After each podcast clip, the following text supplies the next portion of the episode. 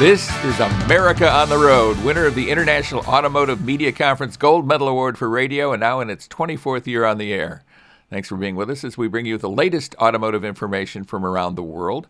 Major automaker has just announced an exciting cross between a compact SUV and a pickup truck. And I was there for the global debut, so I'll be sharing what I learned there.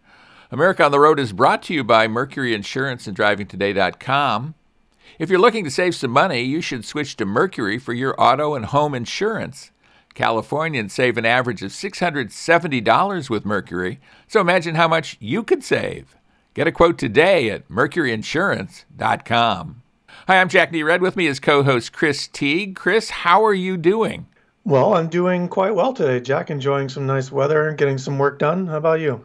Yeah, very good. I, you know, this is my uh, first assignment of the day. Uh, we're recording this fairly early in the morning on, in Southern California. You're in the in the late morning there in Maine, but uh, we're doing the show cross country as we typically do, and it's, it's seeming to work out well. So uh, I'm glad things are going well in Maine, and spring is springing up for around you, I guess. Yes, it's always fun to wake you up early in the morning for a podcast. But yeah, spring is here. Yeah. Well, we'll see how uh, able to do this I am. I am probably okay. We'll see. Uh, you you can be the judge. Uh, this week our special guest is Mike Darrow. He is president and CEO of TrueCar.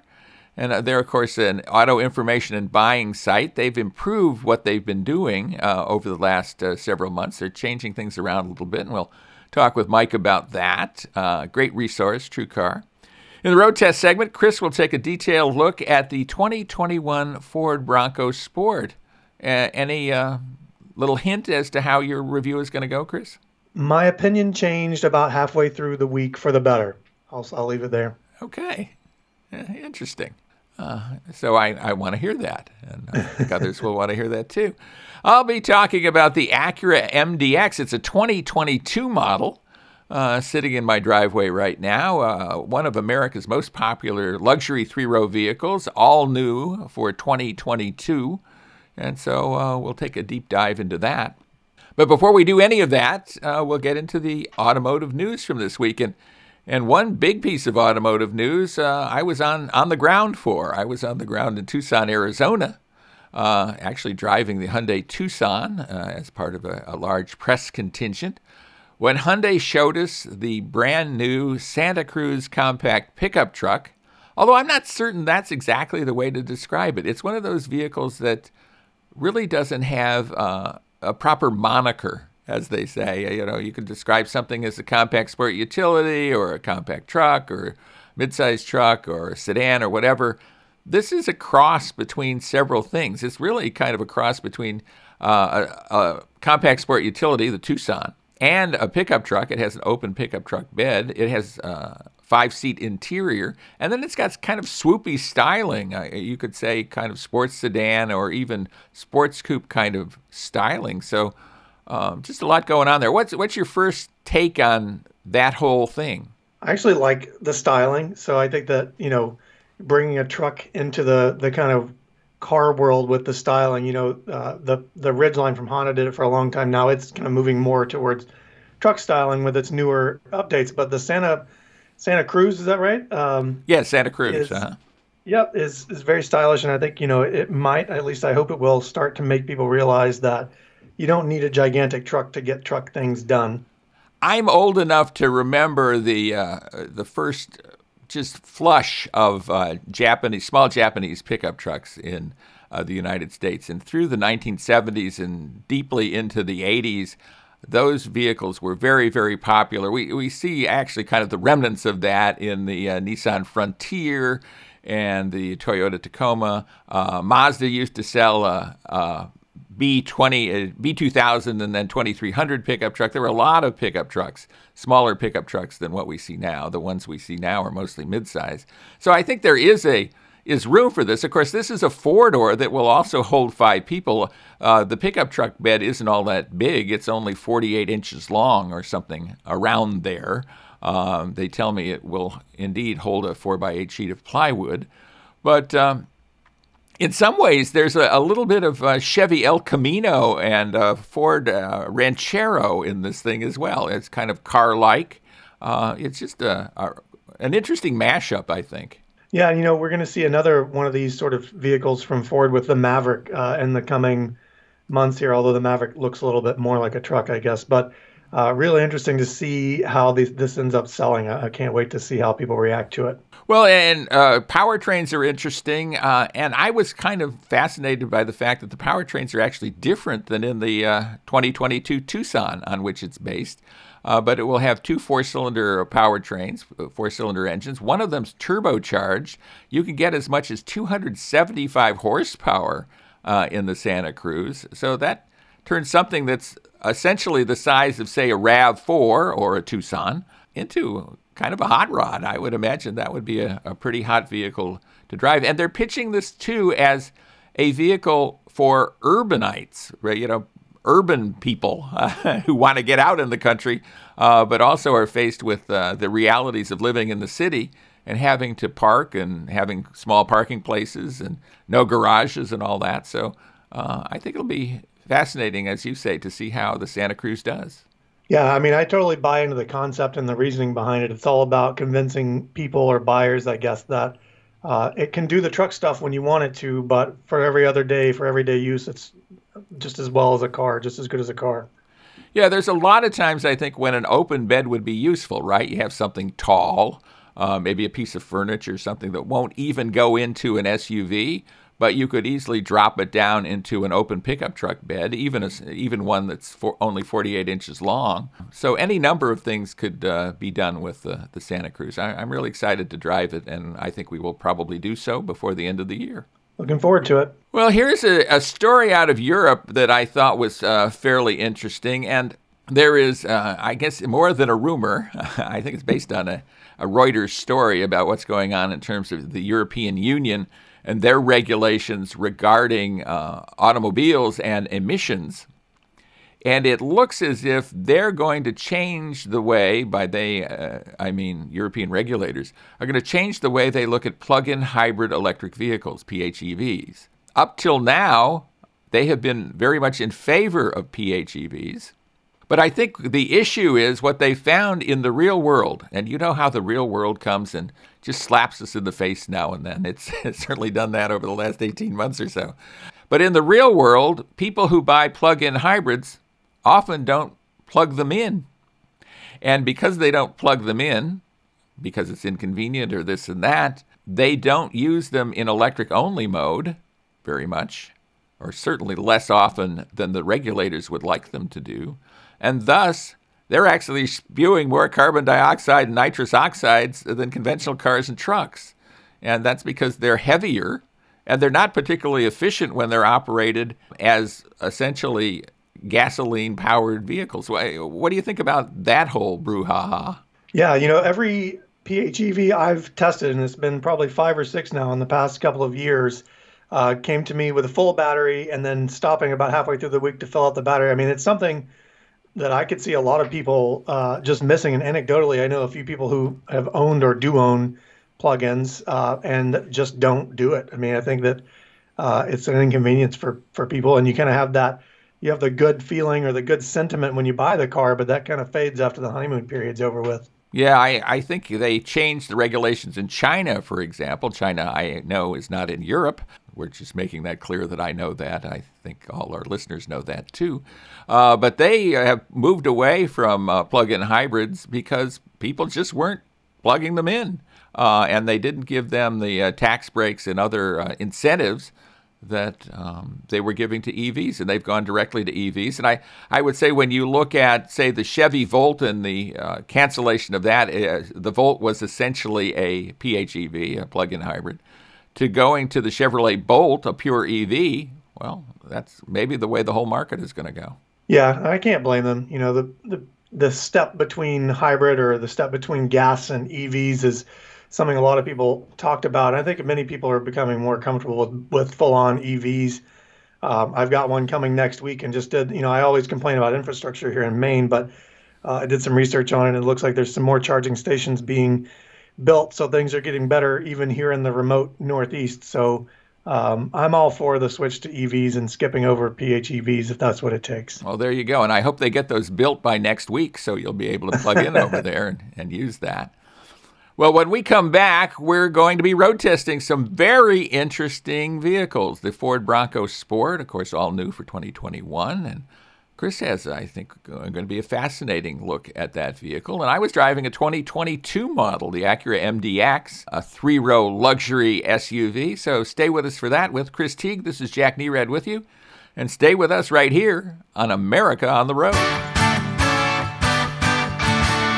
Welcome back, everybody, to America on the Road. Jack Nerad with you, along with Chris Teague. And Chris Teague is going to be uh, leading off this road test segment for us testing and talking about the all new 2021 Ford Bronco Sport. You had it in your household for the better part of a week, I think. Chris, tell us all about it. I did. And I think, you know, the lead in from last segment makes it sound like I'm going to drop a big bomb here. And I don't know that that's going to be the case, but I'll say this just to, to kind of preface everything else. So uh, I spent the first three or four days driving the Bronco Sport entirely on the road. Uh, it was just not in the cards for me to get out into the woods and have have a good time with it. And for the first three or four days, I was driving it and thinking, it's very quiet, it's very comfortable on the road, it's very comfortable inside, it has room for the kids, room in the back for the dog. But I'm sitting there thinking, you know, what is so special about this thing? It's not jumping off the paper at me. The specs aren't amazing. It doesn't perform amazingly on the road until I drove it off into the mud. And then that's when things really started to make sense for me. And I realized that it's a Bronco and it's meant to go off road. So you kind of waste it keeping it on road. But that's when the that's when things really started making sense and lighting up uh, the light bulbs in my my head. So that's really just the bombshell here is that uh, you really got to get it off the pavement to appreciate what it's all about. So I don't know what you think about that before I get into the rest of this, Jack, but that, that was my experience. I think that is a brilliant assessment. In fact, when uh, Ford first showed us the Bronco, and I had a chance to drive it in their company, you know, along with Ford, the first thing they did was put us off road for a long period of time. And we didn't drive it on road very much. Uh, most of the time we spent with the vehicle was off road. So I think they were highlighting, as, as you would if you were a car company trying to show off your new wares, uh, its best uh, side, and that's off road. So I'm 100% in agreement. Good. And that's not to say that, it, you know, on road it's not refined or, or comfortable at all, because as I said, it, it definitely was. But they sent me Ford sent me the the first edition trim. So this was one the the 2000 uh, models were built and it's sold out, so you can't buy that one now. But it's it's similar uh, in a bit of ways uh, to the Badlands in terms of the the the equipment. It's a little bit nicer and has smaller wheels. But uh, in any case, inside. Uh, plenty of legroom up front. This this one came with the uh, two liter turbocharged engine. It's 245 horsepower, 275 pound feet of torque through an eight speed automatic transmission to all four wheels. Uh, as I said, it's uh, it's got plenty of power, more than enough grunt to get up and go in town, and enough to, uh, to go through uh, a muddy road, a muddy fire road that runs around behind the outside of where I live. So, um, plenty of power, very smooth powertrain. Uh, I actually noticed that it felt even smoother off road in uh, one of the goat modes. I was able to use the the mud. I think it's mud and ruts uh, goes over anything terrain mode. So uh, quite a bit of fun there. Uh, this particular trim level had a 10 speaker B&O sound system, an 8 inch infotainment screen, Apple CarPlay, Android Auto, uh, kind of the standard stuff with Ford uh, Sync infotainment. We've talked about how colorful and smooth it is many times. Um, this one has, uh, they call it navy pure leather interior. not quite as upscale or as plush, I guess, as the, the higher trims of the Ford Escape crossover uh, but still very nice and comfortable inside.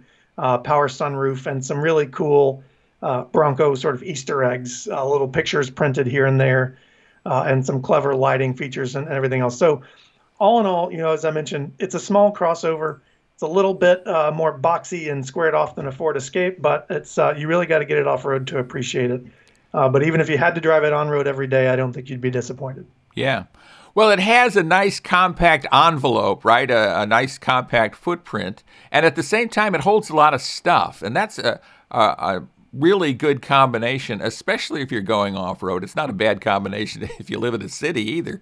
Uh, but it's a great combination if you're going off road. And I think it really comes into its own. I would also say, I think they've done a very inventive job with the, with the trim levels and putting in the, the right equipment in those trims to. Uh, I guess, finish them out for particular types of buyers. And I, I really think they were, they were smart the way they did that.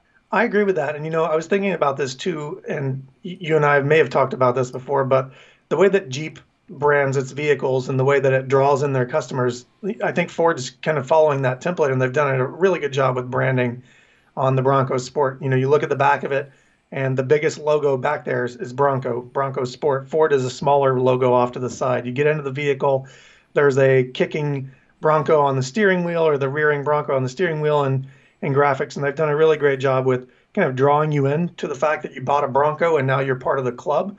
Uh, but then they've also done the, the, lot of clever features, right? So you open the, the lift gate on the this first edition model has tiltable LED lighting, so you can aim at the ground or into the back of the vehicle and and do a couple of different things. So from a, a few standpoints, I think they've done a really good job with packaging on the vehicle too couldn't agree more, and uh, I can't wait to drive one again. And uh, that's a good sign when when you do what we do, and we we're driving vehicles over and over, uh, in a new vehicle every week. To want to get into a vehicle again uh, shows you that uh, you must like it, and I, I certainly like the the Bronco Sport. Sounds like you did too. Yes. Well, very cool. Well, I was driving a 2022 model. I think we've maybe driven a couple uh, and talked about them on the show, but this is among the first we're talking about. And this is an important one. It's an important one for Honda and Acura, of course, the Acura brand is, is part of the whole Honda sphere. And the MDX has always been a sales leader for them.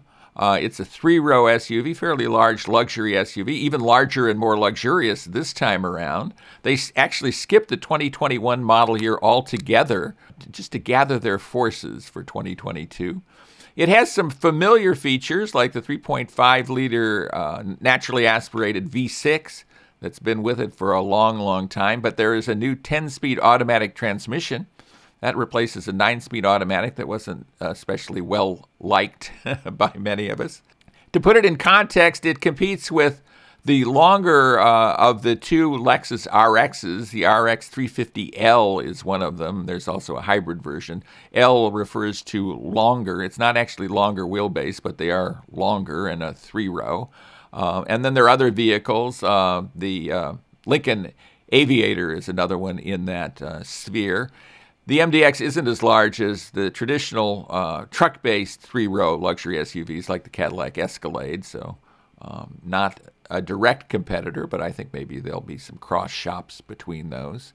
What they have added to this vehicle is not only size, but also luxury. Uh, there was a time when Acura vehicles were very nice, but I w- wouldn't call them necessarily luxurious. That has changed. They have really upped, up the level of uh, interior luxury and actually even exterior style. And so it has a very uh, rich looking interior that can hold up to seven. It has a, an interesting convertible second row where you can pull out the middle p- seating position and then turn it into a walk-through, or you can fold down an armrest and essentially get a, a console because it's even more than just an armrest folding down. It becomes essentially a console. And they also have flip and fold forward uh, seats that allow fairly easy access into the rear seat. I would not recommend the rear seat for uh, adults for any long period of time. Legroom, I think, is one of the limiting factors back there, but uh, you can certainly carry seven in this vehicle. It's always struck me, and I, I want your take on this, Chris uh, to get an SUV and then only get six seating positions. Uh, you know, you're only getting one more seating position than in the typical sedan uh, when you go that route. What's your feelings about that?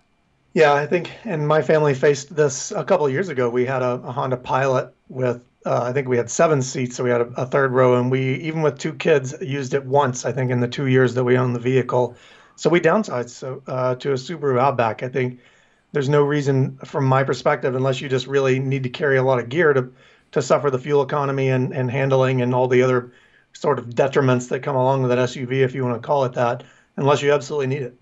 Well, yeah, with the MDX, what you get is a luxury ride. I wouldn't call it super sporty. Uh, the engine produces 290 horsepower, which is plenty, but uh, not sports car territory. They're actually going to introduce a higher horsepower version, uh, much sportier, coming up uh, fairly soon. But uh, for the typical family, I think they're going to really enjoy the comfort and the luxury of this vehicle, and I think that's the the niche here, or you know, that's that's where it really stands tall. Is the interior luxury, what it offers in terms of features, And then I guess I, sh- I, should talk about the infotainment system before I sign off on here, and uh, specifically the trackpad style interface for the infotainment and for other controls. And it is, an, I would say, an acquired skill. it's not something that is particularly intuitive, nor is it something that I would recommend you try to learn as you're driving.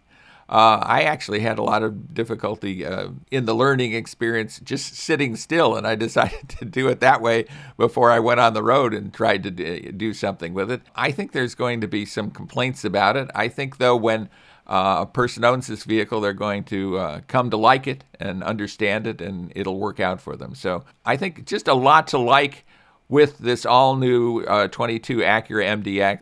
Great variety of options in terms of uh, how much you're going to spend and what you get for that, and the fact that all-wheel drive is available and it's uh, super handling all-wheel drive SHAWD that's torque vectoring. Just a lot to like about this vehicle, and I think it's it's a vehicle that's going to uh, resume its place as one of the tops in the, the luxury three row segment. And I think it should be. I, I like the last version of the MDX and uh, you know, even with the trackpad in the RDX, which I assume is similar to the one that you're speaking of in the MDX, um, I think it'll be a, a, solid package, and I can't wait to drive one.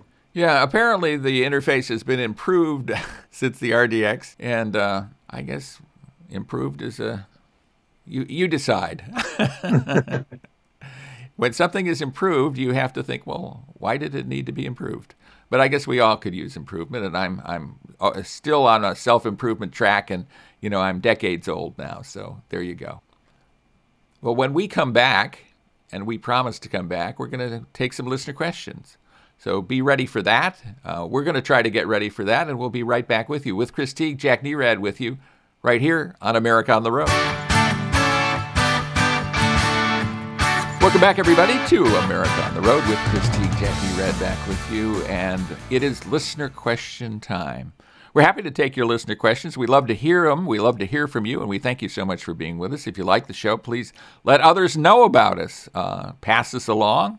Uh, we like that, and uh, we'd love to talk to others as well. Chris, I think you probably have a listener question for us. What what might that be?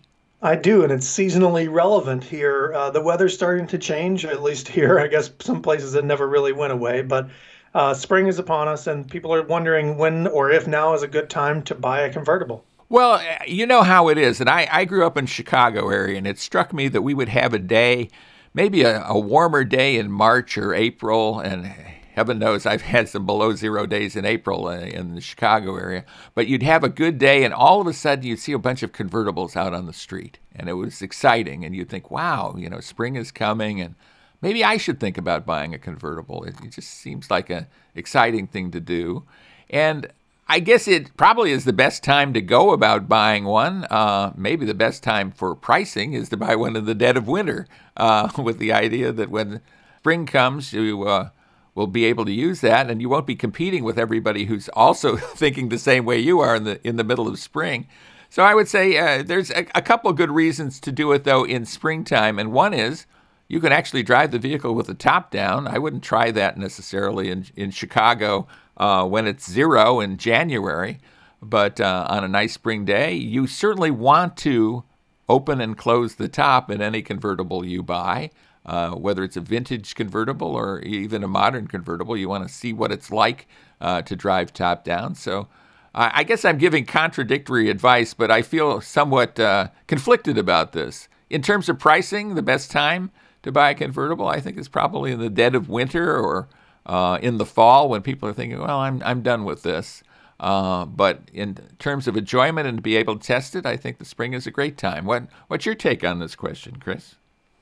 Unfortunately, I agree with your with the contradictory statement. If you're looking to save money, yeah, buy one when everyone's starting to, to wrap up for the winter. But if you want to get behind the wheel and actually get the experience, it's probably best to do it around now. So uh, I guess it depends on what your goals are. If you can test drive one now and wait until the winter to buy one, maybe that's the best thing to do. Yeah, absolutely true. And you certainly could do that with a new vehicle. Obviously, a used convertible is going to be a, probably be sold by the by the time winter comes around, unless you have a special in with the the owner of that vehicle. But certainly. Uh, having a, a convertible, I, I would recommend that everybody drive a convertible at least uh, you know several times maybe not own one necessarily but if you're on vacation rent one spend some time with a convertible.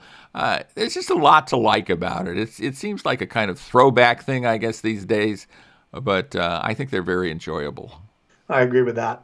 So there you go. Well here's a question i have for you chris and um, we talked uh, more than a lot about the Ford Bronco Sport in an earlier segment, and it kind of begged the question on Ford Bronco itself, the big one, you know, the namesake, uh, that has been promised us, and it always seems like off in the distance a little bit. It's, you know, I'm, I'm running to, it's like a dream where you're running toward the, the goal, but you never can quite reach it.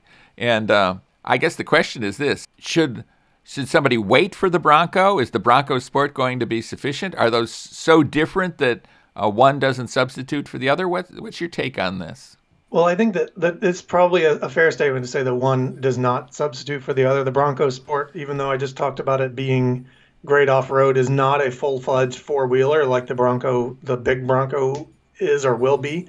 But I will say that if you can wait and you're you're sold on the big Bronco, then wait. But if you need a vehicle anytime in the next six to eight months, go ahead and get either the Bronco Sport or something else because, you know, we're past quarter one of 2021 at this point in time, well into the year. Uh, Ford still is at least three months, hopefully three months or less out on the first customer deliveries. And even if you were somehow able to stumble across one on a dealer's lot, you're likely to see uh, some pricing discrepancies there with markups and demand and all that. So, uh, you know, and if you order one now, you're probably going to not get it until 2022. So, if you can play the waiting game and you want to wait and you're sold on a Bronco, absolutely. But if you don't need a hardcore off roader or if you need a vehicle right away, um, my recommendation is to look somewhere else. But that's not a knock against the Bronco at all. It's just timing. Yeah, I love your euphemism there, Chris. The pricing discrepancies. I think what you're saying is trying to be nice. Yes, the dealers are going to mark these, uh, you know, first ones up uh, pretty significantly because there is such a demand for them, and of course, you know, that's absolutely their right, and uh, you know that's how the free market works. But uh, if somebody, I, I couldn't agree with you more that if you were to wait another six months or uh, nine months or a year uh, you might find the pricing to be significantly better and you'll get into your Bronco and, and probably be, be very happy with it. I can't wait to drive one. How about you? Yeah, I'm looking at a picture of one right now, and every time I look at them, it's like, man, I just wish they would get here so we could drive it. Yeah.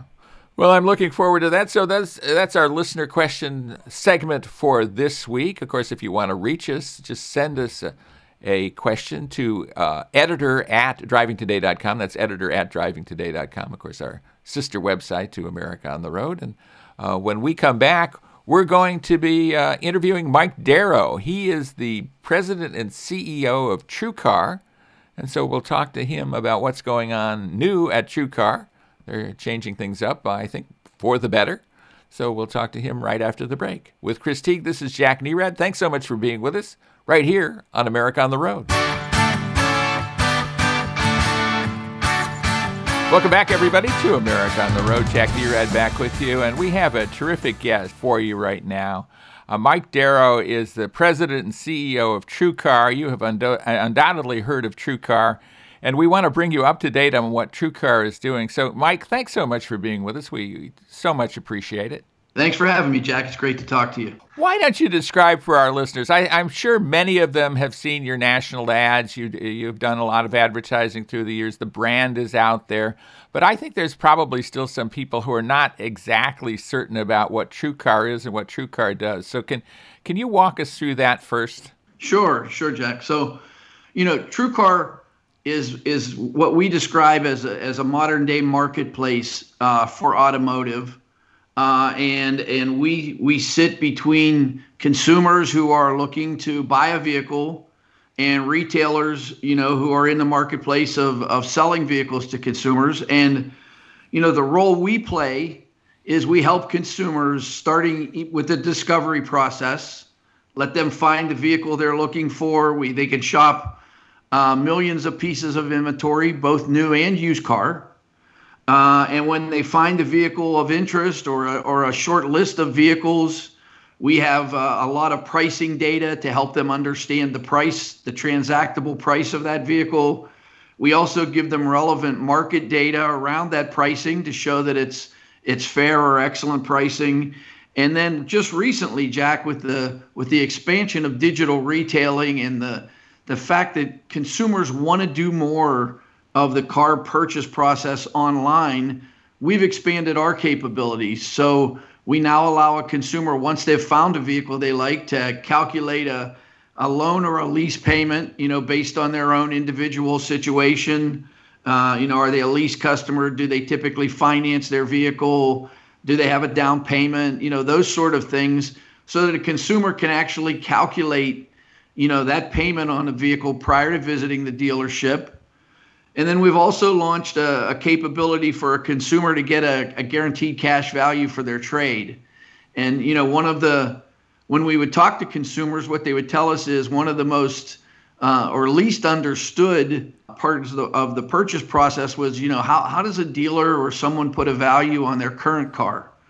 So we've, we've launched a, a tool, uh, TrueCar Trade on our site where consumer gives us their VIN uh, or their license plate number and, and answers a few questions about their current vehicle, and we can give them a guaranteed cash value uh, for that vehicle uh, prior to visiting the dealership.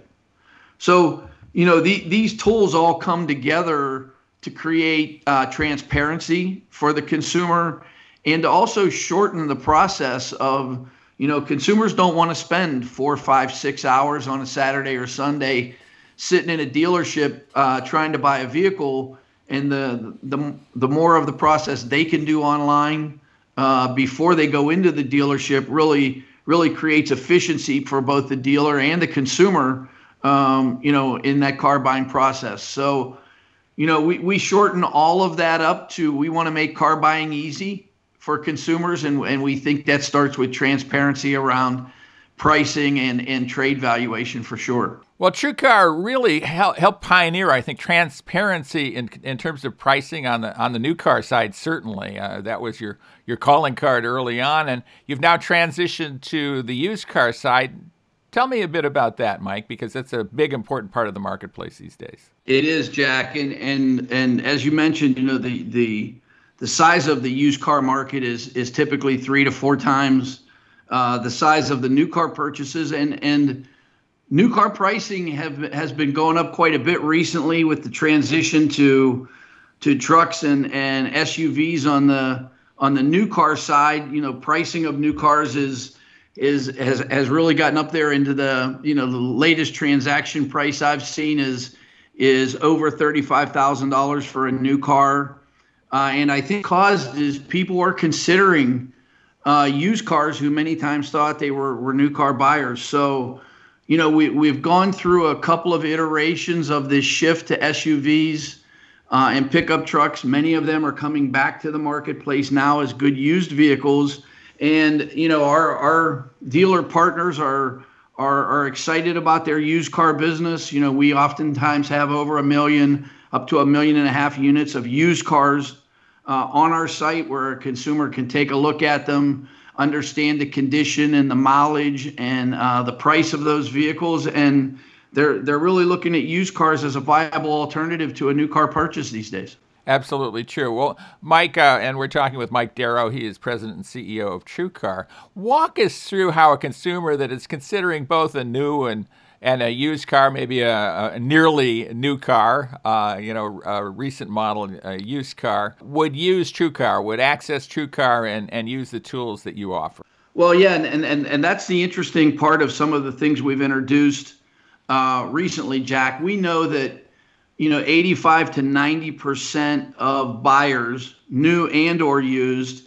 uh, are per, are payment buyers right you know about 10 percent of the market ends up being cash buyers the rest of the folks who are out there buying are looking for some sort of of uh, you know lease or payment option.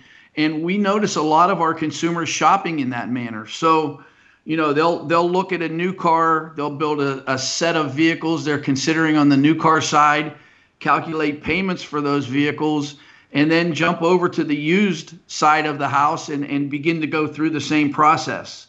So you know you can you can oftentimes uh, you know get an, a series of of uh, uh, late model used cars uh, and then price shop them against the new car vehicles you were looking at. So, you know, our site allows you to jump back and forth. We know a number of folks, up to 60% of the folks uh, in a recent survey tell us they come to the site not completely decided if they're a new or used car buyer.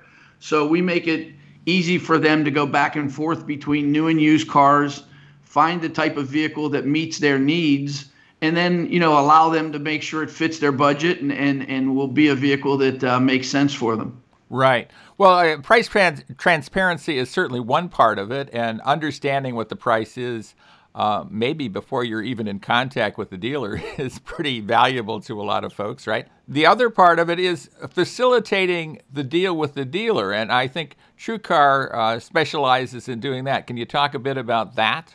Yeah, for sure. So, you know, when when uh, a little over a year ago, uh, when the COVID pandemic hit and and dealers were forced um, you know, to shut down some of their sales operations and, and to really adjust uh, the way they did business throughout 2020.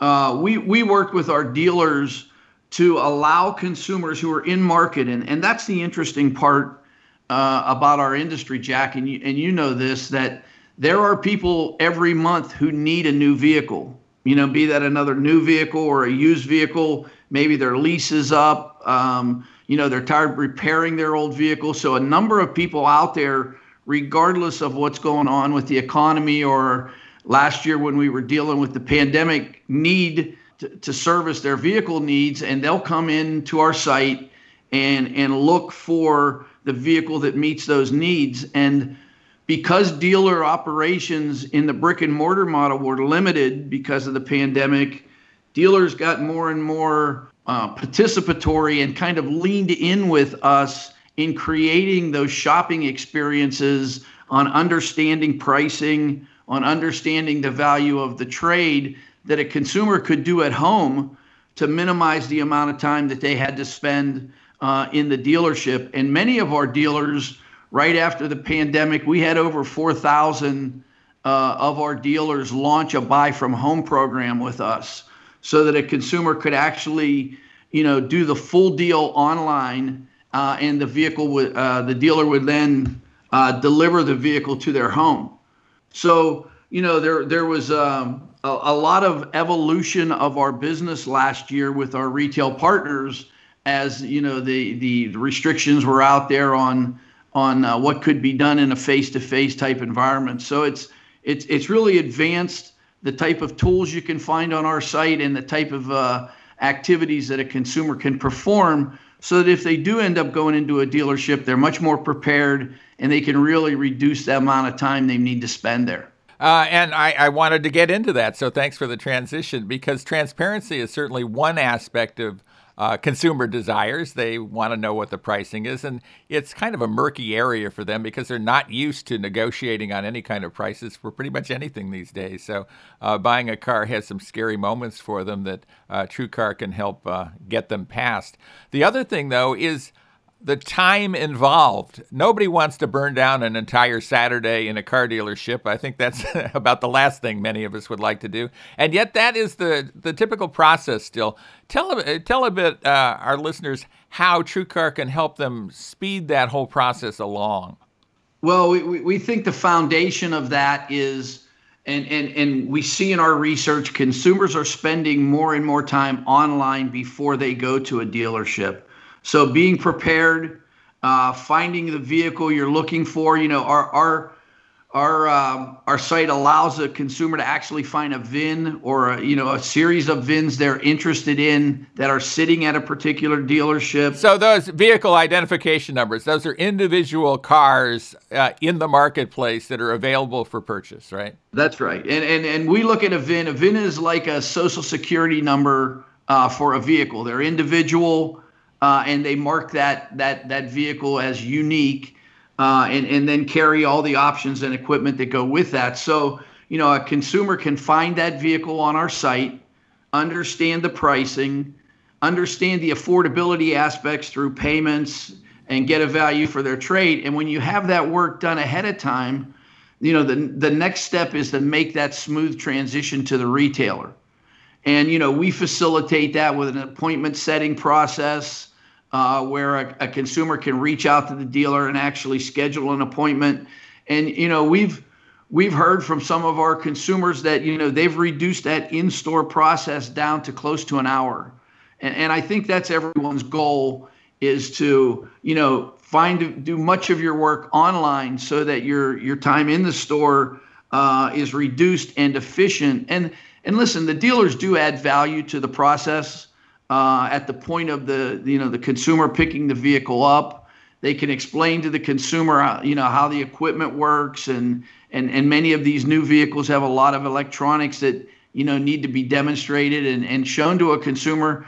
And there's also an opportunity for you know the the the buyer to understand the service department you know, if it's a new vehicle, oftentimes they're going to go back to the dealership for service. So, you know, we, we think about an hour to complete that transaction is is is a is a great target for us all to set in the industry and and and and is much more efficient for the consumer and it makes the dealer's business more efficient. You know, it's it's not the, the salespeople aren't tied up as long and, and they can move uh, to service more customers. So there, there's just a lot of efficiency uh, for both the, the consumer and the retailer that comes out of that research that happens pre-purchase. Uh, there's wins overall, uh, wins all the way around with that.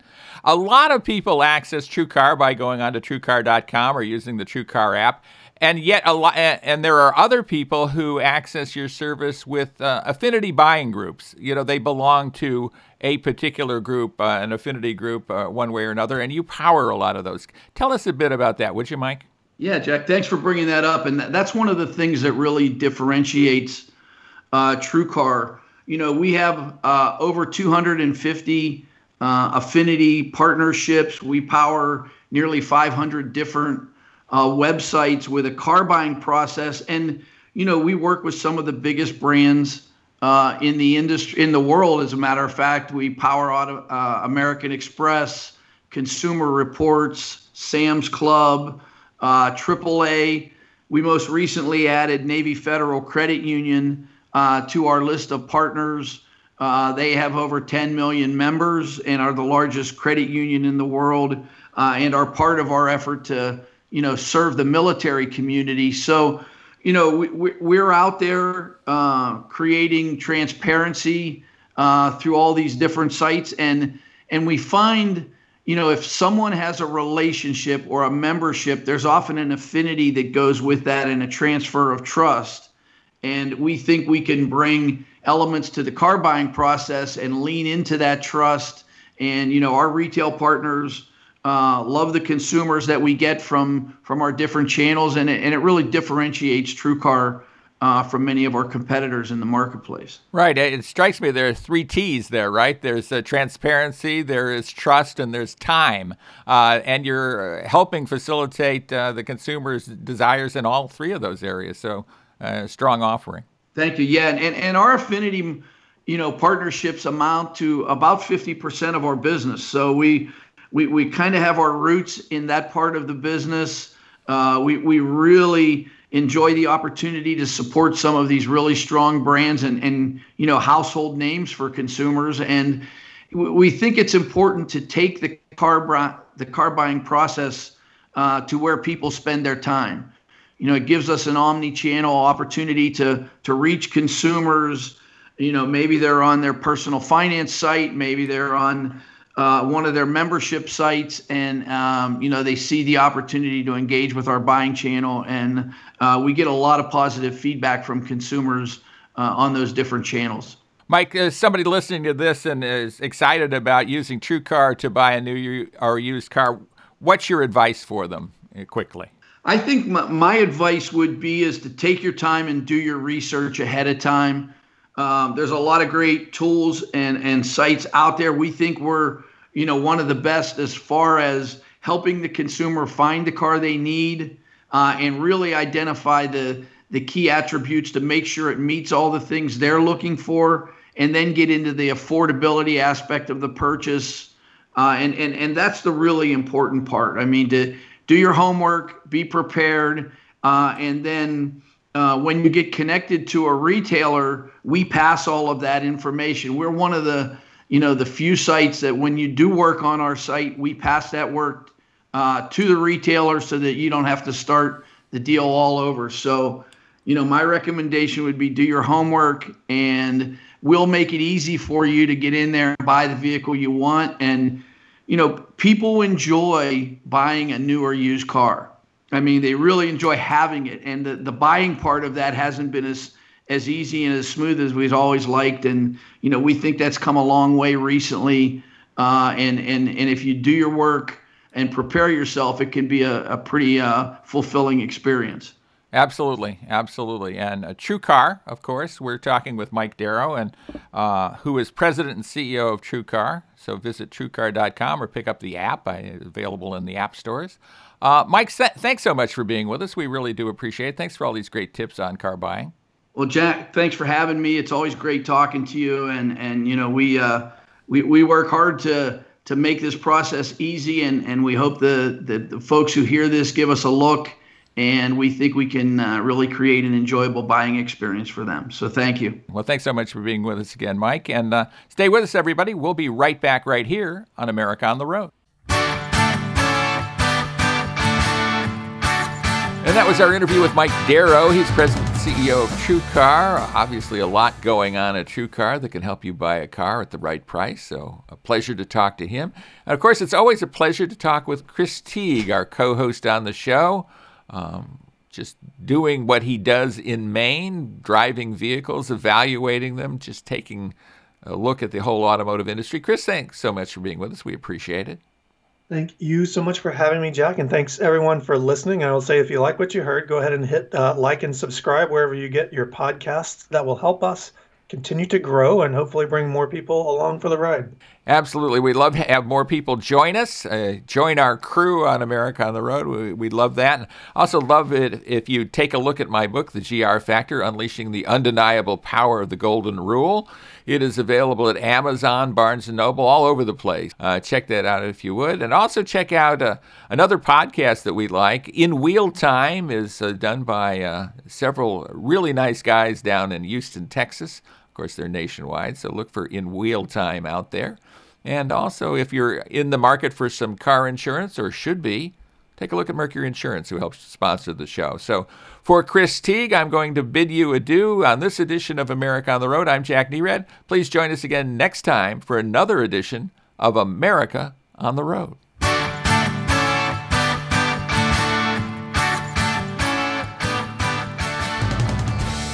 If you're looking to save some money, you should switch to Mercury for your auto and home insurance. Californians save an average of $670 with Mercury, so imagine how much you could save. Get a quote today at mercuryinsurance.com.